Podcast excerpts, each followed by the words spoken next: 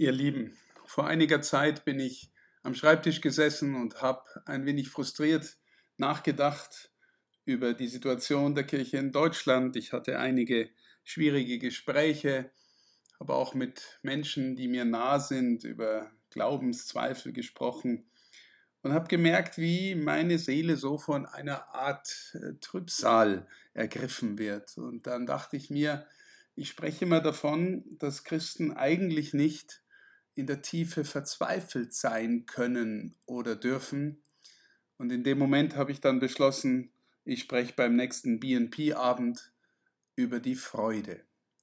Und beginnen möchte ich mit einem fulminanten Zitat von Papst Franziskus. Die, die sich erinnern an seinen Amtsantritt im Jahr 2013, die wissen vielleicht auch noch, dass sein erstes programmatisches Schreiben ein Text war, der den Titel hatte Evangelii Gaudium, übersetzt die Freude des Evangeliums. Und er hat den allerersten Satz, die Freude des Evangeliums erfüllt das Herz und das gesamte Leben derer, die Jesus begegnen. Diejenigen, die sich von ihm retten lassen, sind befreit von der Sünde von der Traurigkeit, von der inneren Leere, von der Vereinsamung. Mit Jesus Christus kommt immer und immer wieder die Freude. Zitat Ende. Die Freude des Evangeliums ist die Freude an Jesus, an Jesus unserem Herrn, der uns befreit, der uns rettet, der uns heilt, der uns die innere Leere erfüllt, er ist der, der uns Sinn gibt. Papst Franziskus schreibt gleich im zweiten Abschnitt, in der Nummer zwei, etwas, was uns allen auch nahe ist, wahrscheinlich, was jeder von euch verstehen kann. Ich zitiere nochmal, die große Gefahr der Welt von heute mit ihrem vielfältigen und erdrückenden Konsumangebot ist eine individualistische Traurigkeit, die aus einem bequemen, begehrlichen Herzen hervorgeht, aus der krankhaften Suche nach oberflächlichem Vergnügen, aus einer abgeschotteten Geisteshaltung. Wenn das innere Leben sich in den eigenen Interessen verschließt, gibt es keinen Raum mehr für die anderen, finden die Armen keinen Einlass mehr, hört man nicht mehr die Stimme Gottes genießt man nicht mehr die innige Freude über seine Liebe, regt sich nicht die Begeisterung, das Gute zu tun. Auch die Gläubigen laufen nachweislich und fortwährend in diese Gefahr. Viele erliegen ihr und werden zu gereizten, unzufriedenen, empfindungslosen Menschen. Das ist nicht die Wahl eines würdigen und erfüllten Lebens, das ist nicht Gottes Wille für uns, das ist nicht das Leben im Geist, das aus dem Herzen des Auferstandenen Christus hervorsprudelt. Zitat Ende. Soweit also die Nummer zwei in Evangelii Gaudium. Der Papst zählt alle möglichen Versuchungen, Sorgen auf, ähm, denen wir erliegen und wahrscheinlich kennt jeder von euch auch etwas von dem, was er da aufzählt. Also sind wir in dieser Gefahr und erliegen ihr, einer konsumorientierten, individualistischen Welt, und Traurigkeit oder sind wir die, die Christus begegnen und deswegen wirklich die Freude kennen? Zunächst ein paar Gedanken über den Unterschied zwischen Freude und Spaß. Wir sagen ja alle gern, das macht mir Spaß und wir sind äh, eine Spaßgesellschaft. Zunächst, äh, es ist nicht verkehrt, Spaß haben zu wollen, miteinander oder Spaß an den Dingen der Welt zu haben. Aber ich möchte schon die Unterscheidung machen, was ist eigentlich Spaß im Unterschied zu Freude. Spaß ist zunächst einmal Vergnügen aller möglichen Art. Spaß ist meistens auch schnell vergänglich.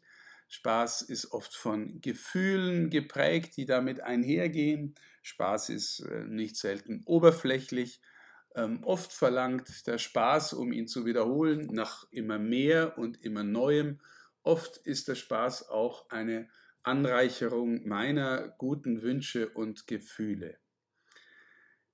Freude, die tiefer liegt, Freude ist eine Grundstimmung von Getragensein, eine Grundstimmung von einem Ja zum Leben und damit letztlich eine Grundstimmung von Dankbarkeit. Freude ist etwas, was in deinem Herzen, tief in deiner Seele seinen Platz hat, verlässlich sein kann. Freude geht einher mit innerer Gelassenheit, die selber loslassen kann. Freude ist eine Grundstimmung eigentlich von Kindern, weil sie sich einfach bei Mama und Papa gut aufgehoben fühlen. Und es ist nicht normal, wenn Kinder traurig sind. Also es gehört natürlich zum normalen Leben dazu, aber ein ganz normales Kind, das heute äh, draußen mit seinen Freunden spielt, ist in der Freude. Und wenn wir dann weiter und tiefer denken, merken wir, dass Freude eine Fähigkeit kommt, äh, ist, die sich oder zu einer Fähigkeit befreit, die sich verschenken kann. Die Freude führt dazu, dass ich mich verschenken kann und aus diesem sich verschenken können kommt wieder die Freude. Freude nährt sich davon, dass wir uns geben, dass wir den anderen geben, dass wir uns hineingeben in ein Tun, in ein Spiel, ins Leben, in die Kunst, in eben in ein sich verschenken. Und als Gläubige kommt dazu, dass wir diese Grunderfahrung letztlich daraus haben, dass wir etwas von Jesus erkannt haben. Und dass Jesus als der Sinn von allem, als die Schönheit von allem, als die Quelle alles Guten und Wahren in uns aufgeht und wir voller Vertrauen glauben, dass wir mit ihm leben, dass er bei uns ist, dass wir Berührung mit ihm haben im Glauben, in der Hoffnung und in der Liebe. Die tiefste Freude letztlich eines Menschen, tief in seiner Seele, kommt aus Jesus und der Freundschaft zu ihm. Woher wir das wissen? Na, zum Beispiel aus dem Johannesevangelium. Dies habe ich euch gesagt, sagt Jesus in seinen Abschiedsreden, damit meine Freude in euch ist und damit eure Freude vollkommen wird. Jesus war in der Freude, in der Freude über die fortdauernde Beziehung zum Vater und diese Freude und die innere, das innere Ja zum Vater hat ihn letztlich auch äh, getragen durch das Kreuz hindurch.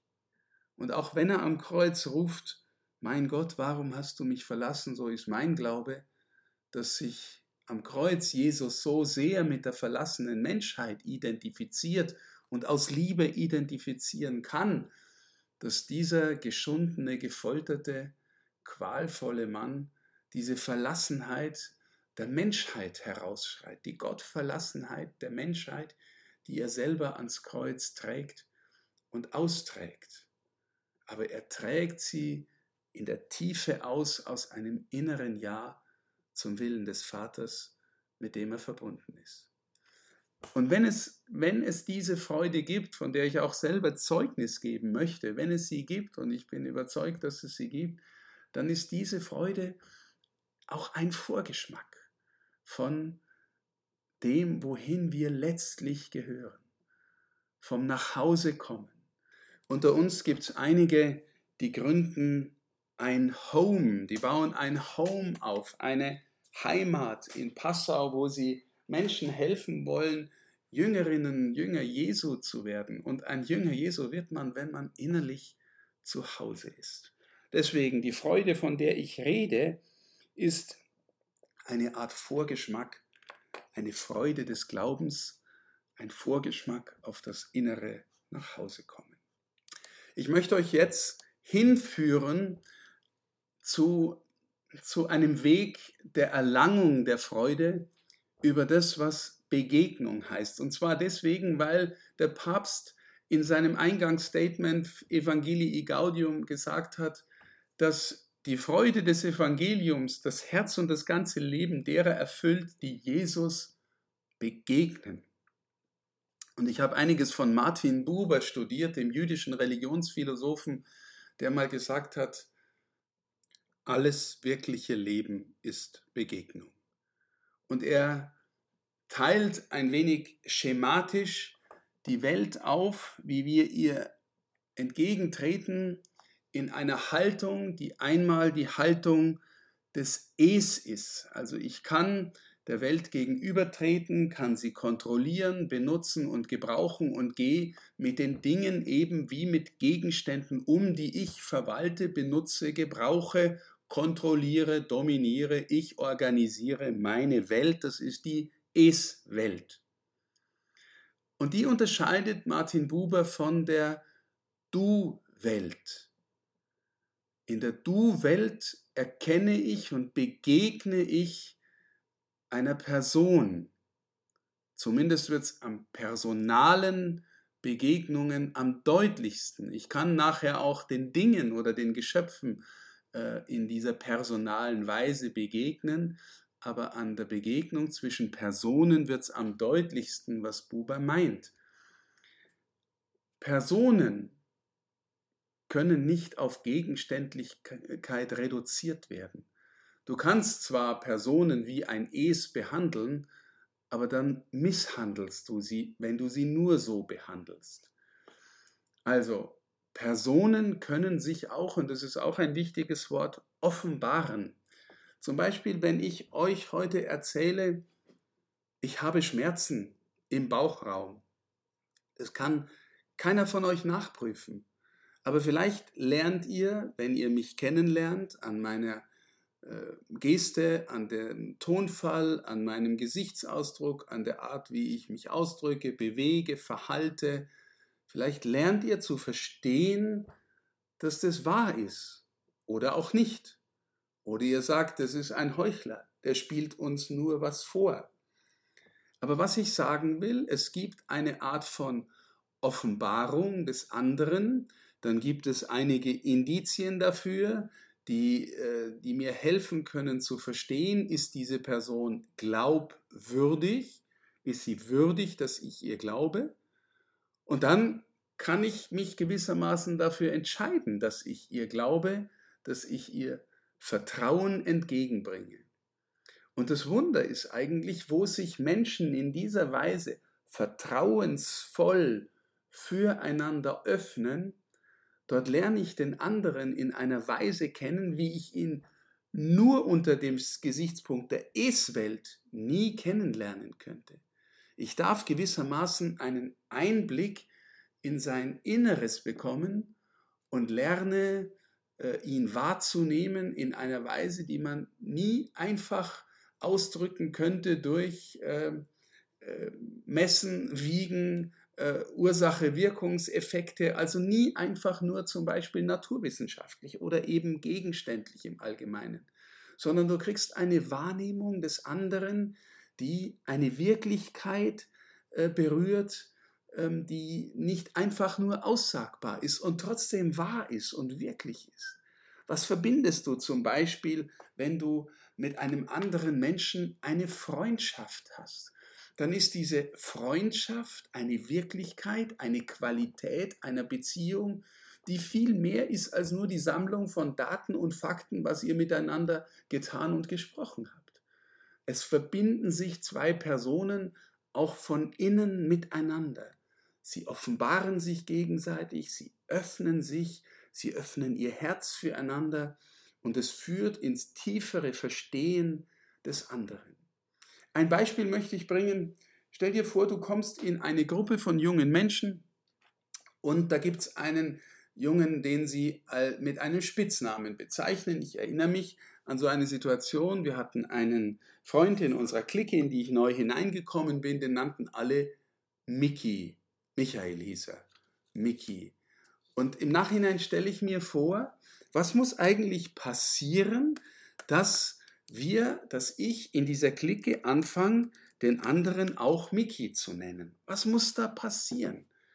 Also, ich denke, ich muss mich einfühlen können in den anderen und muss einfühlen können, was die Gruppe insgesamt dazu bewegt, was sie, was sie mit dem Begriff, mit dem Namen Mickey äh, innerlich verbindet. in das muss ich irgendwie hineinfinden. Das ist mehr als nur einfach äußere Größe, Gewicht, Aussehen, Haarfarbe und so weiter. Und irgendwann stimme ich damit ein und kann den Spitznamen sagen. Oder ich habe immer wieder gesagt, das wisst ihr, wie Jesus zum Vater spricht, wie er Abba sagt. Was schwingt da im Herzen alles mit? Wir reden manchmal abstrakt von Gott, der Größere, der Absolute, der Mächtige. Stimmt ja alles. Aber was muss passieren in deinem Herzen, in deinem Vertrauen, in deinem Glauben, in deiner Liebe, dass du wie Jesus Abba sagen kannst, Papa. Oder stell dir vor, wie spricht Maria, die Mutter Jesu, wenn sie Jeshua sagt, den Namen ihres Sohnes, Jesus. Also in dem Namen, den wir denn für den anderen haben, sprechen wir mit aus, was wir von ihm erkannt haben. Unser, unsere Zuwendung, unser Vertrauen, auch unsere Liebe. Und das Schöne ist, wenn wir den anderen wirklich gern haben, dann merken wir das Phänomen tiefere Liebe, mehr Liebe führt zu mehr Erkennen, obwohl dieses Erkennen eben gar nicht gegenständlich ist. Aber wir verstehen den anderen mehr, wir fühlen mit ihm mehr, wir berühren ihn mehr. Und äh, solches mehr Lieben führt zu mehr Erkennen und mehr Erkennen führt dann oft zu mehr Liebe. Ein Kreislauf, ein tiefer, ein tiefes Ineinander. Begierde ist meistens etwas, was an der Oberfläche stecken bleibt. Also nicht immer, es gibt auch eine gute Form des Begehrens, des mit dem anderen sein wollens, aber ganz häufig, das weißt du selbst, wenn du etwas gierig haben willst, und da gehören manchmal auch sexuelles Verlangen dazu, äh, dann führt es oft dazu, dass wir den anderen trotzdem nur oberflächlich benutzen, obwohl sich's manchmal ganz tief anfühlt aber oft danach eben auch wieder leer. Und deswegen ist sexuelle Begierde dann auch so ein zweideutiges Phänomen. Sie kann brutaler Ausdruck von Es-Welt sein, also von Benutzen und Gebrauchen, obwohl sich vielleicht wahnsinnig toll anfühlt. Oder sie kann im guten Sinn eingeordnet und überformt sein von dem wirklichen Wunsch, der wirklichen Sehnsucht, sich zu vereinen, mit dem anderen zu sein, aber gleichzeitig eben in einer Verbindlichkeit, in einem sich gegenseitig auch anschauen, gehören, miteinander sein, miteinander Liebe teilen wollen. Dann hat sexuelle Begierde ihren richtigen Platz. Also, ohne ein solches tieferes Erkennen, ohne ein tiefes Vertrauen, von dem ich spreche, ist keine wirkliche Liebe möglich. Begierde schon, Gefühle auch, aber Liebe im tiefen Sinn ist mehr als nur Gefühl. Jetzt noch ein wichtiger Punkt, tieferes Erkennen, Vertrauen, den anderen begegnen, setzt die Fähigkeit zum Loslassen voraus. Ich habe vorhin gesagt, der Umgang mit Gegenständen in der Es-Haltung und in der Es-Welt, wenn wir unsere Welt zur Es-Welt machen und zum anderen machen, das ist Kontrolle. Ich beherrsche den anderen, ich beherrsche die Welt. Aber die Du-Erkenntnis setzt voraus, dass ich loslasse, dass ich innerlich warten und erwarten kann, dass der andere sich mir von sich her zeigt oder gibt oder öffnet. Also es ist oft auch eine Frage der Geduld, des Wartenkönnens, oft auch des Verzeihenkönnens, dass der andere nicht automatisch meine Erwartungen für meine Gefühle und Begierden erfüllt, sondern einfach ein offenes Ja zum anderen, das ihm ermöglicht, sich mir zu zeigen und mir zu öffnen. Aber ja, eine solche Haltung die was anderes ist als Es und Kontrolle, riskiert, dass sie verletzt wird. Und tiefe Verletzungen machen oft zu, führen dazu, dass sich ein Herz verschließt Und wenn jemand ganz stark, ganz tief, vielleicht auch ganz früh viel, tief verletzt worden ist, dann tut er sich insgesamt schwer, der Welt überhaupt zu begegnen, den Menschen zu begegnen. Aber meine Lieben, ihr merkt schon, die Frage nach Gott ist damit, damit schon eröffnet, weil kann man Gott erkennen? Ja, ich glaube, natürlich, wir können die Schrift lesen und viel von Gott lernen. Das, hat, das kann auch in der Es-Dimension passieren, wenn ich ganz viel weiß über ihn. Ich kann ganz viel Fakten und Daten, eben ganz viel Wissen angehäuft haben. Aber das macht es am Ende nicht. Aber meine Lieben, ich kann auch die Schrift so lesen, dass mir darin und dadurch Gott begegnet. Zum Beispiel, wenn ich die Schrift wie einen Brief, einen zärtlichen Liebesbrief an mich selbst lese, in dem Gott mich anspricht, dann sind die Fakten und Daten und das Wissen immer noch da, aber dadurch und mitten darin ereignet sich Begegnung. Oder ich kann so beten, dass ich ein offener werde, ein wartender werde, ein geduldiger werde, der wartet darauf, dass sich in seinem Herzen etwas rührt wie ein Ineinander, eine Offenbarung, ein, eine zärtliche Berührung solche Dinge. Und unser Herz, unser gläubiges Herz wächst und lebt von solch einer inneren Haltung. Deswegen auch, meine Lieben, braucht Begegnung sowas wie Exklusivität. So wie jede Liebe, jede tiefe Freundschaft braucht Räume von Exklusivität. Du und ich. Wir wissen zum Beispiel, dass wenn Mütter Kinder auf den Arm haben, kleine Kinder, und sie sind dabei abgelenkt, sie schauen beispielsweise dauernd aufs Handy, das führt ein Kind in den Stress. Das Kind äh, wird unruhig und wird bindungsunruhig, wenn das immer wieder passiert. Das Kind braucht die exklusive Zuwendung zu, zu, von der Mutter, weil es selber radikal offen und der Mutter zugewandt ist damit es wachsen kann im Verstehen dessen, wer die Mutter ist. Also Christus vertrauen, zu Christus beten, sich Zeit nehmen für ihn, ist so wichtig für das Wachstum unseres Glaubens. Und ja, für so etwas wie Erkenntnis Gottes, die viel mehr ist als einfach nur Fakten über Gott zu wissen.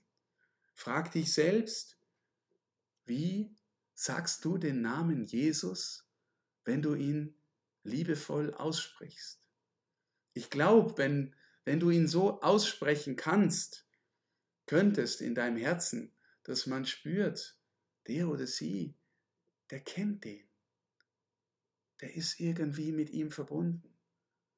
Dann kommen automatisch solche Erfahrungen wie Freude, und Friede. Also, unsere Zugänge zum Herrn sind die Schrift, wie ich gesagt habe, das persönliche Gebet, ist aber auch das Sakrament, die, die Zusage Jesu in dieser Eucharistie, bin ich dir nahe, gebe ich mich dir zur Speise, gehe ich in dich ein, werde ich dir nahe. Im Sakrament der Versöhnung wirst du wieder mit mir, mit der Kirche, mit dem Vater versöhnt, du bist wieder zu Hause, weil Sünde hat immer die, geht immer einher mit sich trennen von Gott.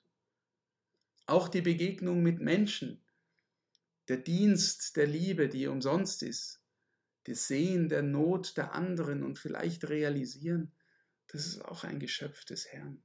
Deswegen kann ich ihm gut sein. In all solchen Dingen begegnen wir auch Jesus, können wir den Herrn begegnen und kann in uns die Freude wachsen. Aber grundsätzlich braucht es, davon bin ich tief überzeugt, um in die Freude zu finden, sowas wie hören, lernen, lieben, lernen.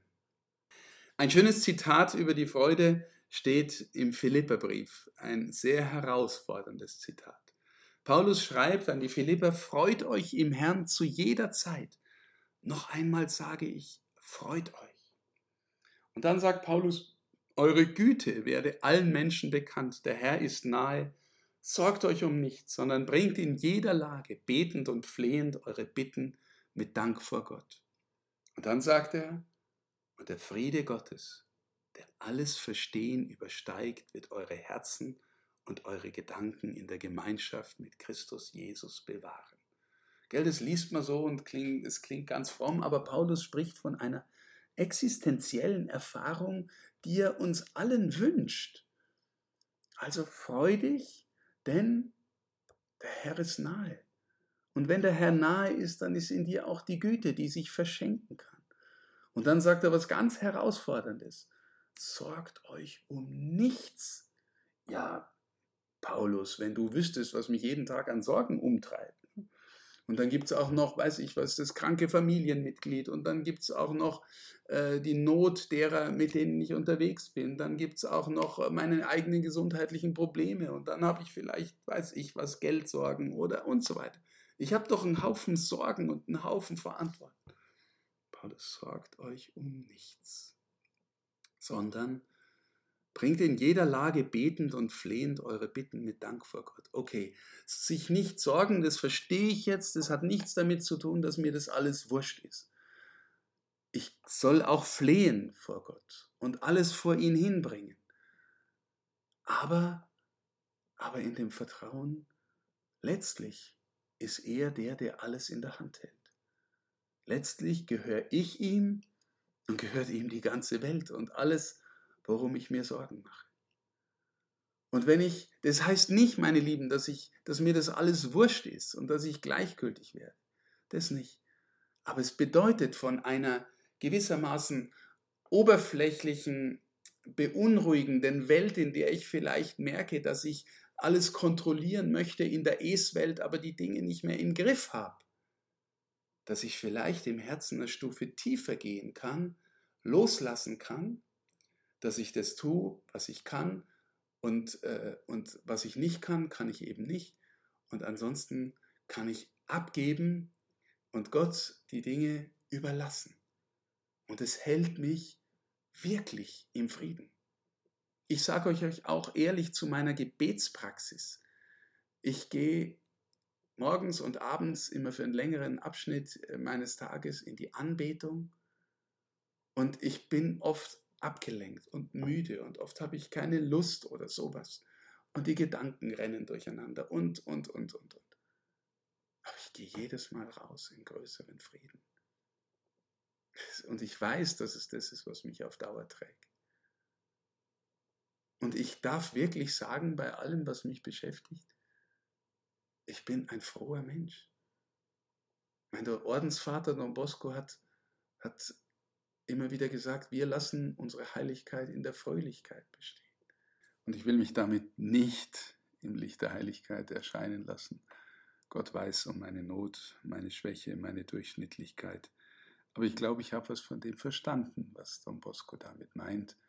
Wir lassen unsere Heiligkeit in der Fröhlichkeit bestehen. Das hat er zu Domenico Savio gesagt, der offensichtlich oftmals sehr ernsthaft und auch sehr angestrengt in seinen Frömmigkeitsübungen war, dem wollte er vorbeugen, denn wir sind für die Freude bestimmt und zum Lob seiner Herrlichkeit. Nicht, dass irgendjemand, dass ich irgendjemandem sagen wollte, dass ich die Heiligkeit erreicht hätte, um Gottes Willen, aber, aber ich habe was von dem verstanden, was die Freude bringt, die Freude seiner Nähe. Ein letztes Zitat vielleicht noch. Im Psalm 37, vierter Vers, sagt der Psalmist, freu dich innig am Herrn, dann gibt er dir, was dein Herz begehrt. Freu dich innig am Herrn, dann gibt er dir, was dein Herz begehrt. Und zuletzt noch einmal, meine lieben Papst Franziskus, Evangelii Gaudium. Weil es so ist, dass mit Christus immer und immer wieder die Freude kommt, schreibt er schon im dritten Abschnitt dieses großen Dokumentes, ein ganz langes Dokument. Ich habe euch die ersten zwei vorhin vorgelesen, jetzt schreibt er im dritten gleich. Ich lade jeden Christen ein, gleich an welchem Ort und in welcher Lage er sich befindet, noch heute seine persönliche Begegnung mit Jesus Christus zu erneuern oder zumindest den Entschluss zu fassen, sich von ihm finden zu lassen und ihn jeden Tag ohne Unterlass zu suchen. Es gibt keinen Grund, weshalb jemand meinen könnte, diese Einladung gelte nicht ihm, denn niemand ist von der Freude ausgeschlossen, die der Herr uns bringt. Soweit Papst Franziskus. Als Überlegung möchte ich dir mitgeben, wann hast du dich eigentlich zuletzt an Jesus gefreut? Und zweitens, hast du von dieser Freude auch mal jemanden erzählt? Wann hast du davon jemanden erzählt? Denn ich glaube, wenn wir Christen sein wollen und Christinnen, die auch mithelfen, dass das Evangelium sich verbreitet, dann geht es heute zuerst und vor allem über die Freude.